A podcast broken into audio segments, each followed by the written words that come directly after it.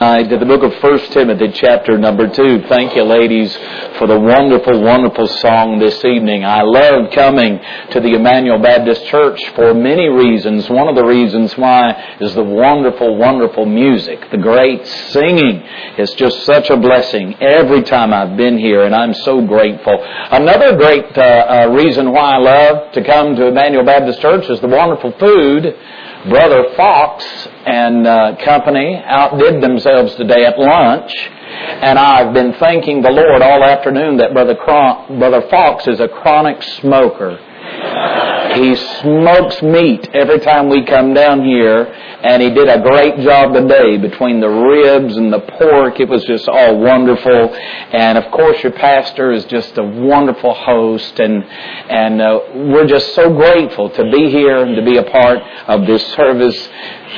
I love the frogs. I mean, man, where else could you get serenaded by frogs and eat pork ribs and I tell you, the, the Lord is just so good. Amen. The Lord is just so good.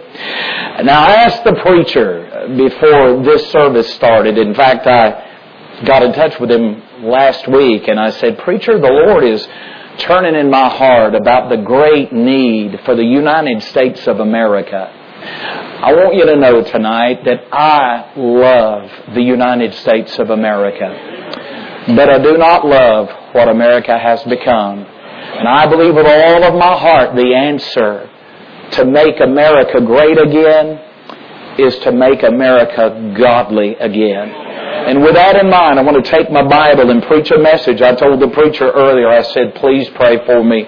I've never preached this message before, so I'm going to use you to try it out on tonight. So when I hit a rough spot, and I'm going to every now and then. You just say amen, alright? And uh, maybe the frogs will chime in with you and we'll have a wonderful, wonderful time.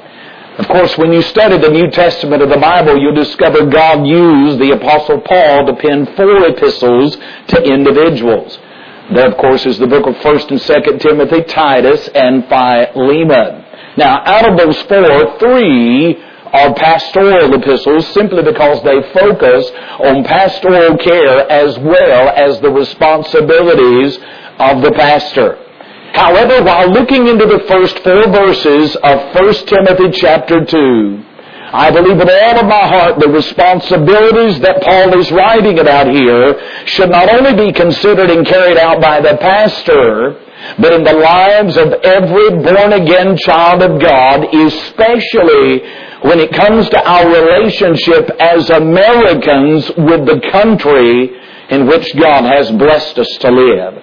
I trust that to be made evident tonight as I preach a brand new message that I have entitled Being a Blessing to America. How can we, as Christians, in the year of 2018 be a blessing to America? We often hear and sing along with the words, God bless America, land that I love. However, tonight, I want to take my Bible and show you from the Word of God how that each and every one of us can be a blessing to our great country. And if you'll hang in there with me to the last point, you'll see tonight that one of the ways that we can be a blessing to the United States of America is by evangelizing it fervently. With that in mind, would you please stand as we read the Bible together, 1 Timothy chapter 2, verse number 1. The apostle Paul, as he was led of the Holy Ghost of God to do so, writes, I exhort therefore that first of all, supplications, prayers, intercessions, and giving of thanks be made for all men, for kings, and for all that are in authority, that we may lead a quiet and peaceable life in all godliness and honesty. For this is good and acceptable in the sight of our God, our Savior, who will have all men to be saved and to come unto the knowledge of the truth. Here in 1 Timothy chapter number 2, within the verses that I've just been blessed to read within your hearing, the Word of God teaches us how as born again believers we can be a blessing to America. We would be very wise to not only hear what thus saith the Lord, but as Americans we would be very wise to heed what thus saith the Lord. Let's bow our heads, shall we, for a moment of prayer. Father, I want to thank you tonight for the inspired, inerrant, infallible, impeccable, indestructible Word of the living God. Father, I pray tonight that you would use the Word of God to do much more than just challenge us as Americans. But I pray that you would change us that we may be more like Thee. Lord, only then will we be the faithful children of God to carry out these admonitions that I've been blessed to read within our hearing. Help me, Father, I pray. I'm nothing without you. I want to be a blessing to my friend, Dr. Neal, and this wonderful church family. Use me tonight. I pray you would. In Jesus' name, amen. Thank you for standing. You can be seated. Not too long ago, someone wrote these interesting thoughts down and entitled them Only in America. Only in America can a pizza get to your house quicker than an ambulance. Only in America are there handicapped parking spaces in front of a skating rink. Only in America do drugstores make the sick walk all the way to the back of the store to get their prescriptions filled, while healthy people buy their cigarettes at the front counter. Only in America do people order double cheeseburgers, large fries, and a Diet Coke. Only in America do we buy hot dogs in packages of 10 and hot dog buns in packages of eight. I've never figured that out. Only in America. And of course tonight we laugh and have fun with those statements as we well should. However, at the same time tonight, one cannot deny that America, in spite of her many faults and failures, has been providentially blessed by the thrice holy God of heaven. The natural resources that lie within the borders of our great country are without parallel anywhere else in the world. Not only is our country blessed with some of the most fertile ground on the planet, but vast resources of iron, coal, and oil lie underneath our soil as well. Those uh, resources were not put there by men, ladies and gentlemen. They were put there by God. Perhaps the most fertile ground on all the planet is located in the Great Plains of our great country. Because of that, America has become literally the breadbasket for the world in that our own country feeds much of this world's population. Can you imagine another nation that in any way can claim to have been the recipient of God's unearned blessings to the measure that the United States of America has been? I say to you tonight, Absolutely no. God has been good to the United States of America. However, in light of those many, many manifold blessings, how dreadfully sad it is to say that for the most part, America has turned from the truth of the Word of God. America has turned its back on God. Can I just say, as a man that invested six years, years of his life serving our country again, as I said earlier, I love America. I love this great nation, nation, but I do not love what this nation has become. It's sad to say, but it's true. Sin that used to slink down the back alleys of our great cities now struts up the main streets of our great cities. And I'm afraid tonight that we've become a nation full of self, so full of pride, so fraught with arrogance, that we turn to anybody but God. We turn to anywhere but the Bible. And we go to any place but the church for help. I say to you tonight, ladies and gentlemen, far too long we've called wrong right and we've called right wrong. For the most part, we've expelled God from the public arenas of our day and we have said by our actions, God, we don't need you. Why, even Christians today have heard the ACLU use the phrase separation of church and state so often that some of us have even begun to believe it. But let me enlighten you to the fact tonight, ladies and gentlemen, the phrase separation of church and state does not appear in the Constitution of the United States of America. It does, however, appear in Karl Marx's Communist Manifesto, but it doesn't appear in the Constitution of the United States of America. That phrase was actually coined from a letter that the principal framer of our Constitution, our third president, Thomas Jefferson, wrote to the Danbury Baptist Association, assuring them he was giving them his word that he would do his part in keeping the government out of the church and not the church out of the government. Amen. Within that letter, Thomas Jefferson wrote, and I quote, the First Amendment has created a wall of separation between church and state. However, that wall is a one-directional wall. It keeps the government from running the church while making sure that Christian principles will always remain in government. Can I tell you tonight what the liberal modern day media will never tell you? It was never the intention. It was never the intention of our founding fathers to keep God out of government. I don't care how hard the liberals and the modernists try to convince you otherwise. That's not the case at all. Did you know it was a historical fact? It is a historical fact that when President George Washington was inaugurated, the first president of the United States of America, history records that he took the King James Bible and he literally pressed it to his lips and then he held a two-hour worship service in Congress. Can I ask you a question tonight? Does that sound like the actions of a government that had just told God to take a hike? Absolutely not. In 1776, 11, that's right, 11 of the 13 original, colonies required that you had to be a Christian before you learned.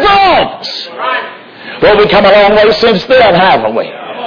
In 1777, the Continental Congress voted to spend $300,000 to purchase Bibles for distribution in our country. Can you believe that? Today, that would be the, equivalent of over $8 million. Can you imagine your senator, your congressman assuring you that $8 million would be budgeted in our country's uh, uh, general funds to be distributed the Word of God all throughout our nation. Boy, we've come a long way since that. Amen. A long way since that. Calvin Coolidge, our 30th president, said about our founding fathers, and I quote, they were intent upon establishing a Christian commonwealth in accordance with the principle of self-government. They were an inspired body of men. It has been said that God sifted the nations that he might send choice grain into the wilderness. Coolidge continued to say, who can fail to see it in the hand of destiny? Who can doubt that it has been guided by divine providence? No, I say to you tonight, America has been blessed by the providential hand of God. And I say to you as well, Emmanuel Baptist Church, I realize, believe me, I realize we are living in a dark day, especially spiritually speaking. But let me remind each of you tonight as God's children, the darker the night, the brighter the light. Hear me this evening. There is a reason God instructed the Philippians in Philippians chapter 2 through the pen of the Apostle Paul to do all things without murmurings and disputings. He tells us why in verse 15 of the chapter.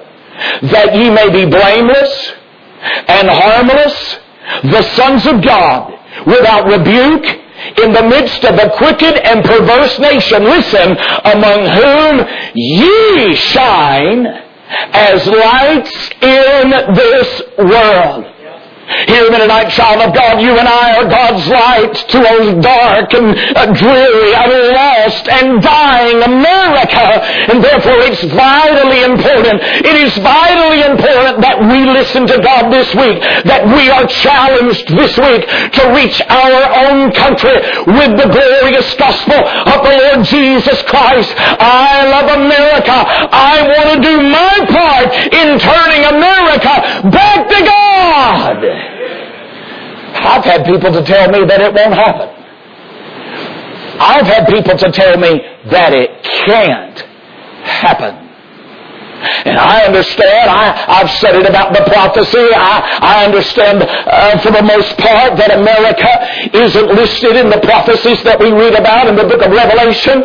But can I just tell you, I am absolutely persuaded to believe that as long as God is on his throne, as long as there is a remnant of people like Emmanuel Baptist Church of Jacksonville, Florida, reaching your state, reaching your country, reaching the world with the gospel, I am absolutely absolutely positively persuaded to believe that as long as God is able to do exceeding abundantly above all that we can ever ask or think, I still believe there is hope for the United States of America. Therefore, I ask myself the question tonight, Lord, what would you have me to do as an American to turn my country back to God. But can I tell you the answer is right here in your Bible. So what can we do as God's children to be a blessing to America? Number one, we can be a blessing to America by praying unceasingly. Let's look at it again here in our key text, 1 Timothy chapter 2. Notice what the Bible says in verse number 1, as well as the first portion of verse number 2. Look at it with me. Paul writes, I exhort therefore that First of all, do you see the priority of prayer? That first of all, supplications, prayers, intercessions, and giving of thanks be made for all men, for kings, and for all that are in authority. My, how simple, yet at the same time, how profound. Hear me, the Bible teaches us how that we can be a blessing to our great country. We can be a blessing to our great country. We can play a vital role in turning America back to God. We can do it by praying unceasingly. According to the Word of God, we are to pray for all men. We are to pray for one another. And we are to specifically, according to the text, pray for those that are in authority. We have been commanded by the thrice holy God in heaven to pray for our president, for our vice president. We are to pray for the Congress, for the courts, for the local officials of our city and our state. We have been commanded to pray unceasingly for those in authority. Now, I know, I, I, know this is a mixed congregation here tonight in many different ways. Some of us are tall, some of us are short. I, I can relate to what Brother Benji said when he stood up here. I mean, when Brother Neil gets up here, it's the way it is. When we get up, look, you might as well just get it out of the way. Some of us are tall, some of us are short. I look around tonight, some of us are young, some of us are old. I look around, some of us are white, some of us are, are black. I look around, some of us are, are skinny, and some of us are challenged in that particular area of our lives. I'm trying to be politically correct here. We're all different kinds of people here. We're made up of different ideas, different characteristics. Uh, there's probably, there's probably, maybe, just one or two here that wouldn't agree with everything that our president did. But can I ask you this question. Have you prayed for him today? It is amazing how often we criticize Brother Stanley, but we never stop to pray. You know what God told you to do for your president? God said pray for him. Have you prayed for him today? You know what God says for us to do for our vice president? God said we ought to pray for him today. We ought to pray for kings and for all that are in authority. Samuel Chadwick said, the one concern of the enemy is to keep Christians from praying. Are you listening? Say amen. He fears nothing from prayerless studies, prayerless work, and prayerless religion. He laughs at our toil, mocks at our wisdom. However, he trembles when the weakest of God's children fall on their face to pray. Can I ask you, red-blooded Americans tonight at the Emmanuel Baptist Church in Jacksonville, Florida, do you want to be a blessing to your great country? Do you love this great country? Let me tell you the greatest thing that you can do for it as one of God's youngins tonight is to fall on your face daily and take the president and our nation and the vice president and the Congress and the courts to the Lord in prayer. Pray unceasingly. We can be a blessing to our great country by praying unceasingly. We can be a great blessing to our country, number two, by living righteously. Can I show it to you? It's right here in the Bible. Let's read verses 1 and 2 again while placing special emphasis on the latter portion of verse 2. It's right here in the Bible. I exhort, therefore, that first of all, supplications, intercession, and giving of thanks be made for all men, for kings, and for all that are in authority. Why? He answers, that we may lead a quiet and peaceable life in all godliness and honesty.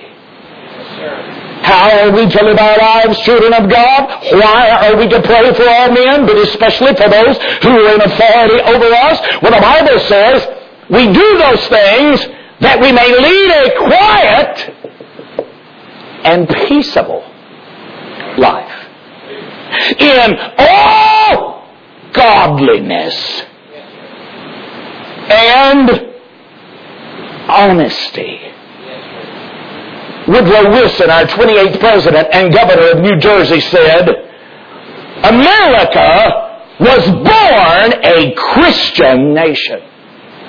America was born to exemplify devotion to the elements of righteousness which are derived from the revelations of the Holy Scriptures. Oh, and I realize tonight that not everybody is going to live godly, not everybody is going to live honestly.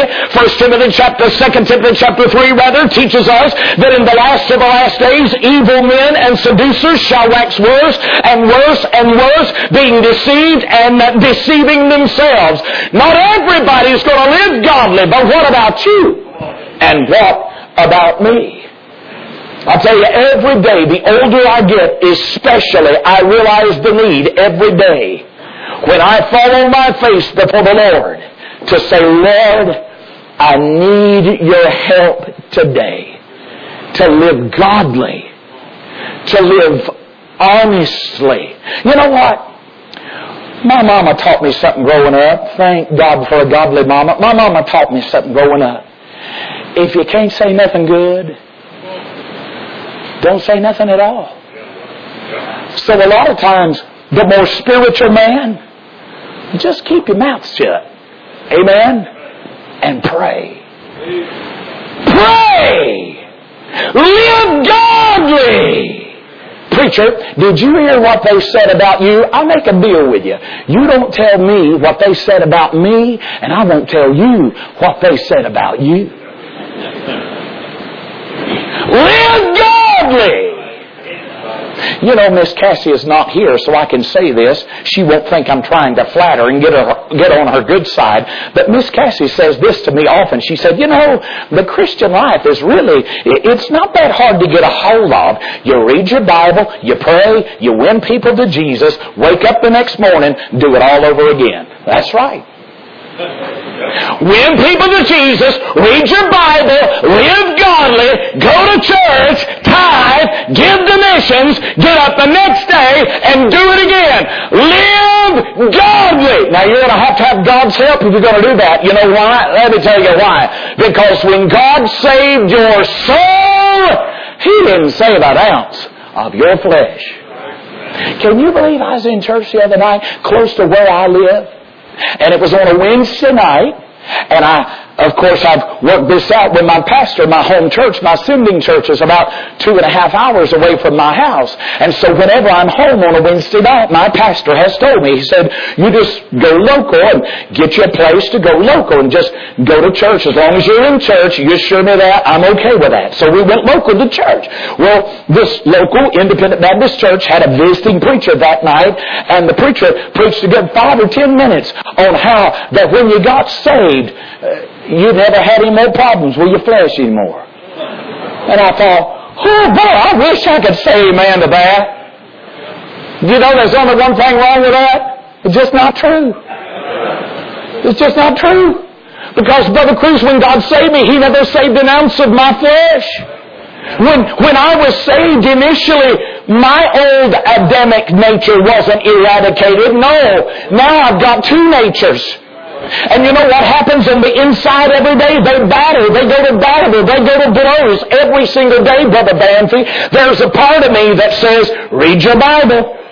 But there's another part of me that says, you're too tired to read your Bible. There's a part of me that says, you know you need to slip that missionary a hundred dollars, but there's a part of me that said, man, I need that hundred dollars. There's a part of me that wants to live godly. There's a part of me that wants to live honestly.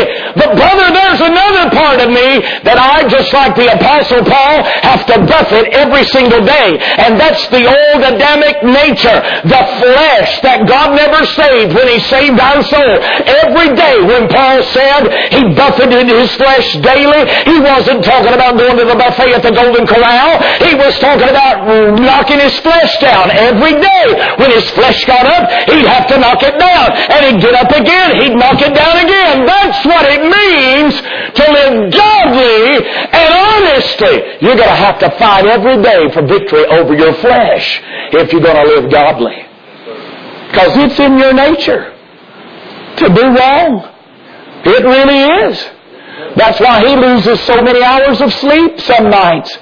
Because you and your old Adamic nature but the Bible admonishes us if we want to be a blessing and help to our country, we're not only going to have to pray unceasingly, we're going to have to live righteously. I'll give this true illustration and I'll move on with my last point tonight that focuses on evangelizing our country. Just the other morning I was on my way to the office. I had a meeting on Sunday, but not through the week. And whenever I'm at home through the week, I always go into the mission office and I'm there for the missionaries and I help at the missions office any way that I can every day. I usually take one day a week off to mow my grass so Miss Cassie don't have to do it. But other than that, I'm in the office. I think that's what you're supporting me to do. So I'm there in the office every time that I don't have a meeting, every time that I'm not on the mission field. You can count on it. I give you my word. I'm there in the office. And so I opened up the door to our house and I noticed, we live in the mountains of North Georgia, and I noticed, I looked down there, and there was the cutest little bunny rabbit. I mean, it wasn't even a full-size rabbit. It, it was just a little bunny rabbit. And I looked down, and for a few moments, Mrs. Gilbald, our eyes met. And I thought, oh, what a beautiful little bunny rabbit. And all of a sudden, the split second that our eyes met, his eyes about doubled in size. And his eyes doubled in size because right around the corner, our cat, he's named Abraham after Abraham Lincoln because he never tells a lie. Abraham, Cassie had let Abraham outside, and I didn't know it. So when our eyes met, me and the little bunny rabbit's eyes, uh, we looked at one another, but then when his eyes got bigger, he saw Abraham and Abraham saw him. Abraham pounced on that rabbit. The rabbit kicked him and he got away for a split second. But then our neighbor has built a fence They built it long before I got there. They, they built a fence. Uh, good fences make good neighbors, by the way. Say amen. They built a fence out of brick. And that little bunny rabbit was so distraught as he ran away from Abraham. He ran into that brick fence. Abraham, of course, took advantage of it. He pounced on the little bunny rabbit. I saw it, Dr. Neil. I saw it. I witnessed it with my own two eyes as Abraham literally clamped on the back of that little bunny rabbit. I saw the bunny rabbit. He kicked. He kicked. He tried to get away. But alas, it was too late. And Abraham dragged that bunny rabbit off. Oh, I, I was so mad. It was early in the morning. Cassie came outside because she heard me screaming. I said, Abraham, drop that butter and look, if you're going to pick on somebody, pick on somebody your own size, you know. Abraham's a full-grown tomcat. Here's a little bitty, nice little bunny, and he's all over this rabbit. If you're going to pick on somebody, pick on somebody your own size. So Abraham killed that little bunny rabbit. He carried it off, and last I seen him, he was taking him towards the woods. Well, that's actually not my cat. It's my son Joshua's cat. So I figure I'd let into Joshua when he got home. So my son come home that night. He sat down in the living room. I said, Joshua, do you know what your son did today? You need to have a long talk with that long-tailed tomcat. He said, what did he do, Dad? I said he killed that little bunny rabbit out there. I saw him. He killed it. He choked him to death. He choked him to death. And you know what Joshua said? Joshua said, Oh, that's nothing. It's in his nature. And boy, when he said that, God turned the light on in my own mind and in my own spirit. That's just like your old flesh. I want to tell you something that you might not want to hear. But your flesh Make no provision for the flesh. Make no. Pro- Listen, you can't trust it. I can't trust it. Never, this is what I tell myself often, I never, Brother Caudill, never allow yourself to get in a position when you would have to trust your flesh because your flesh will fail you. I'm telling you how we can be a blessing to America. Live godly. Live righteously. Your neighbor may not live such a life, but you can live such a life. I can live such a life. Live soberly. Live godly. Live righteously. How, preacher, I love my country. How can we be a blessing to the United States of America? By praying unceasingly, by living righteously and godly. And finally, by evangelizing fervently. Now let's read all the four verses again and see how the Holy Ghost structured them to enable them to fit together perfectly. Paul writes, I exhort therefore that first of all, supplications and prayers intercessions and giving of thanks be made for all men, for kings, and for all that are in authority, that we may lead a quiet and peaceable life in all godliness and honesty. For this is good and acceptable in the sight of God, our Savior, watch your Bible, who will have all men to be saved and to come unto the knowledge of the truth. Isn't it interesting? Isn't it interesting? The chapter begins by addressing the fact that God hears about men through prayer. However, as the chapter progresses, it eventually stresses the great need for men to hear about God through proclamation of the gospel. And I say that because the Bible is abundantly clear. It is the will of God for all men, everywhere, to be saved by the good grace of God and to come unto the knowledge of the truth. And that desire doesn't begin with men across the sea. It begins with men across the street. That's why we reach our Jerusalem. That's why we reach our city, our state, our country. That's why we keep the buses rolling.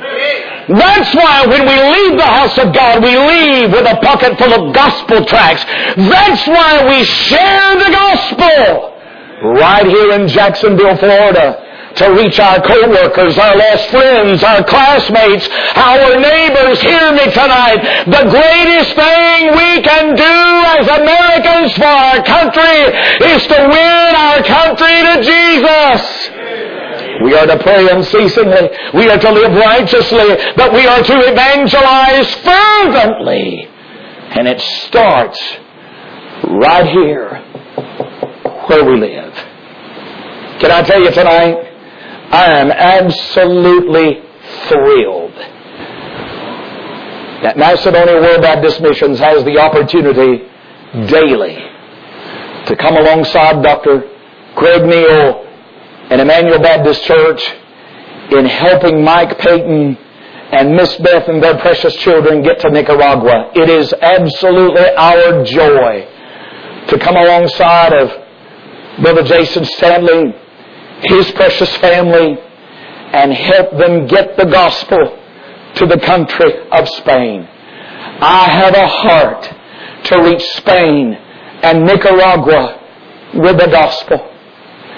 But can I tell you tonight, you're hearing one preacher preach that still gets a thrill every time it's my blessing to stand at a sporting event and put my hand over my heart and pledge allegiance to what I believe is the greatest country on the face of God's earth. I love America and I, my heart breaks for South Dakota that town after town after town has no Bible believing church, no gospel witness, no brother Benji Bowden and family reaching them with the gospel. My heart breaks for the Midwestern United States of America, where my friend uh, at uh, those various churches out there, I have several friends out there that are reaching the Midwestern part of the United States, but all at the places that need more churches, more soul winners, more witnesses for the glory of God. Oh, my heart breaks for the northeastern United States of America. I've preached there many times for my friend Brother Todd Bell, church planter in the great state of Maine. Oh, don't ever think there's not a mission field right here in the United States of America. And it's my heart's desire as we reach Nicaragua, as we reach Spain, to reach our country with the same gospel that'll change the life of the people of Burma and the people of Costa Rica tonight. Before the service this evening, after I got back to the room, I called our Southwestern Field Director, United States Field Director, Brother John Beck. Y'all support Brother John on a regular basis. And I know he would want me to thank you for that. I not only spoke to Brother Beck personally, I spoke to our field director personally, who was in the northwestern United States of America. Brother Wesley Hutchins spent many years in Jamaica, planted two or three churches there, and God took him out of Jamaica, and now he's planting churches and helping missionaries in the northwestern United States of America. And I told both of those fellows when I got them on the phone, I said, listen, I won't have a lot of time by the time I get to this point in the message. But tell me a few places just off the cuff that you know that needs a good Bible believing church. They didn't spend five to ten minutes. And they told need after need after need after need. Most of the places that I'll mention right here, they either have very few or no gospel witness whatsoever. Livingston, California, 15,000 people. Sonora, California, 5,000 people. Chowchilla, California, 20,000 people. Layton, New Mexico, 5,000. Wagon Mound, New Mexico, 500 people. You know, a lot of times we are impressed by the millions and millions of people. I want you to know the Bible says, for what shall it profit a man if he should gain the whole world and lose his soul. Those 500 people in Wagon Mound, New Mexico mean just as much to God in glory as the millions of people in China tonight. Roy, New Mexico, 500 people. Springer, 1,000 people. Los Alamos, 10,000 people. Fort Sumner in New Mexico. No church, no witness, no gospel being preached. I said, Brother Hutchins, you practically live in the northwestern United States now. You've told me all these places that need a good Bible believing church. I said, Brother Hutchins, let me ask you this question. Do you know of any churches in the northwestern United States of America that have a building, that have a handful of people, but no pastor? He didn't think five minutes. He said, Brother Caudill, have you got a pen and paper? I said, yes, sir. Start talking, Brother, Hudson, Brother Hutchins. Sundance, Wyoming. There is a building there tonight. There's a handful of people that meet weekly. They don't have a pastor. Dickinson, North Dakota. They meet weekly in a building, but there is no Bible-believing, Bible-preaching preacher sharing the gospel. Lander, Wyoming. There is a building. There's a handful of people, but no Dr. Craig Neal, no Brother Peter Banfi, nobody preaching the gospel. Cody, Wyoming, a building, a little group of people praying that God would send somebody to take the Word of God and preach to them. Riverton, Wyoming, every single time that Brother, Brother Hutchins gave me a place, he told a five to six minute story about how that there used to be preaching there. There used to be singing there. But Brother Caudill he said, help me pray that God would send more preachers, more preachers, more preachers. The answer to make America great again is to make America godly again. And if we're going to make it godly again, how shall they hear without a preacher? One of our missionaries in Montana got wind that I was making phone calls about great needs right here in our own country. He sent me a text. He said, Brother Caudill, this is Brother Pruitt out in Red Lodge, Montana at the Beartooth Mountain Baptist Church. He said, while you're talking to those good folks down there at the Emmanuel Baptist Church about the great need out west, he said, let me chime in about the great need in the state of Montana. He told me about Billings Heights, Montana. Now you have heard of Billings, Montana. Billings, Montana is a huge city, one of the larger cities in the state of Montana.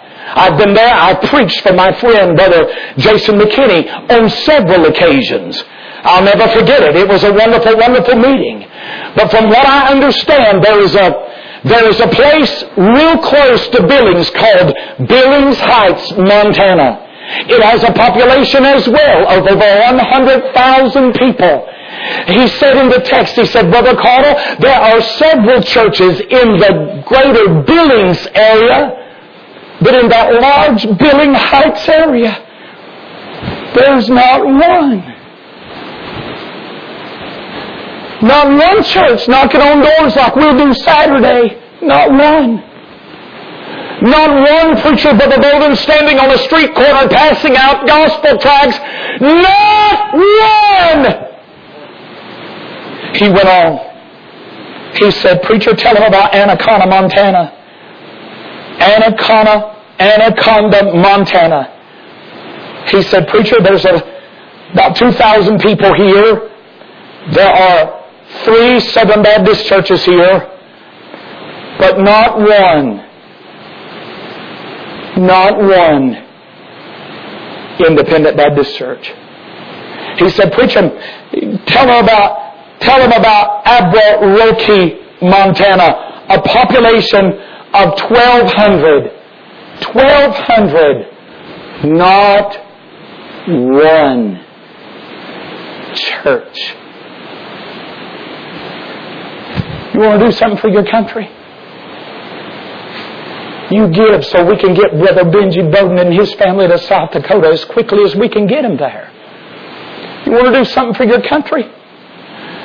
Man, if you are here this week and God has put His hand on you and He's called you to preach the gospel and you've even got your Bible college training, can I plead with you tonight?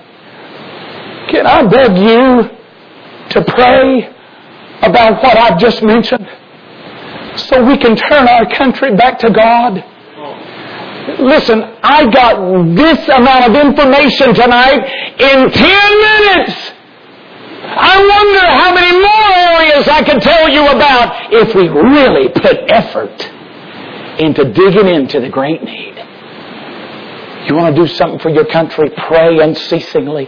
Live righteously. And when it comes to what your pastor is leading you to do this week, you evangelize fervently. You do it! with all your heart. Well, one thing's for sure before I pray tonight and I'm through. One thing's for sure. If you're sitting around waiting to learn of a need, God just took that excuse away. Let's bow our heads for prayer.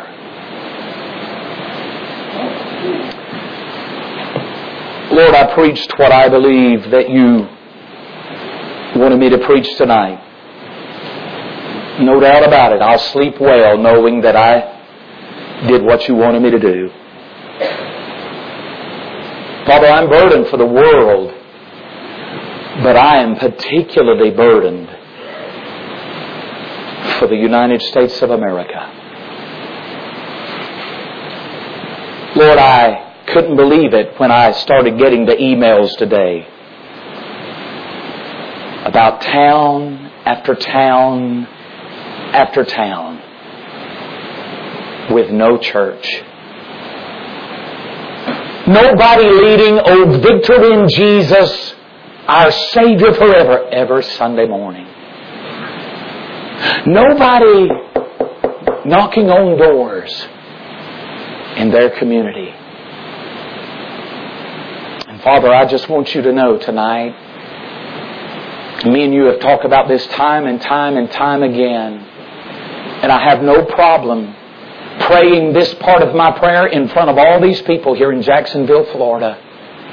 Lord, as long as I know, as long as I know it would be your will to send me to one of those places, Lord, I'll go. I will, Lord, as long as I know it's your will. I'll go anywhere that you'd have me to go. But Lord, right now, I know it's your will to use me to place needs just like I've mentioned tonight in front of your people. And Father, I've got enough confidence in you and this Bible that I preached from tonight that you're going to raise up some men for those places in Montana. And you're going to raise up some men for those places in Wyoming. Now think about those six or seven churches that are sitting there with a handful of people praying for a preacher. Oh God, raise up some more men, some good godly wives that would follow the faith of their husband. And under the leadership of this man of God right here at Emmanuel Baptist Church, reach America with the gospel of the Lord Jesus. And for helping us, we'll thank you and praise you for truly thou art worthy in Jesus' name. As we stand to our feet all over the building tonight, several fellows have already come to pray. And I'm so appreciative of that. While Pastor Neal comes to close the service as he sees fit, all I want to encourage you to do is what God would have you to do.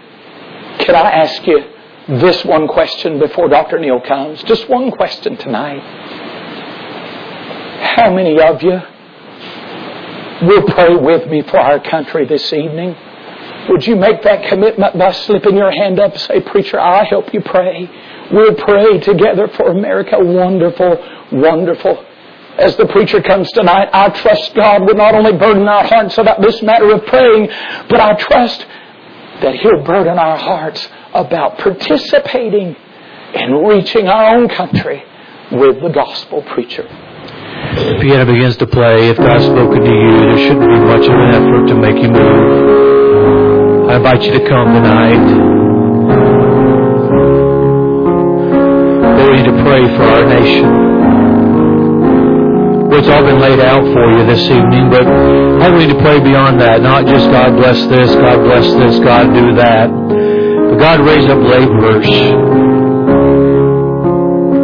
God, to be your will, call my children, call my grandchildren. May that be our prayer this evening. We pray for our church that it'll remain strong, that God continue to bless it. We'll keep the heart of sending forth laborers into the harvest. This evening, I invite you to just spend some time in prayer. Lord speaking to you? Is the Lord working in your heart? Would you come tonight, Brother Stanley Lewis?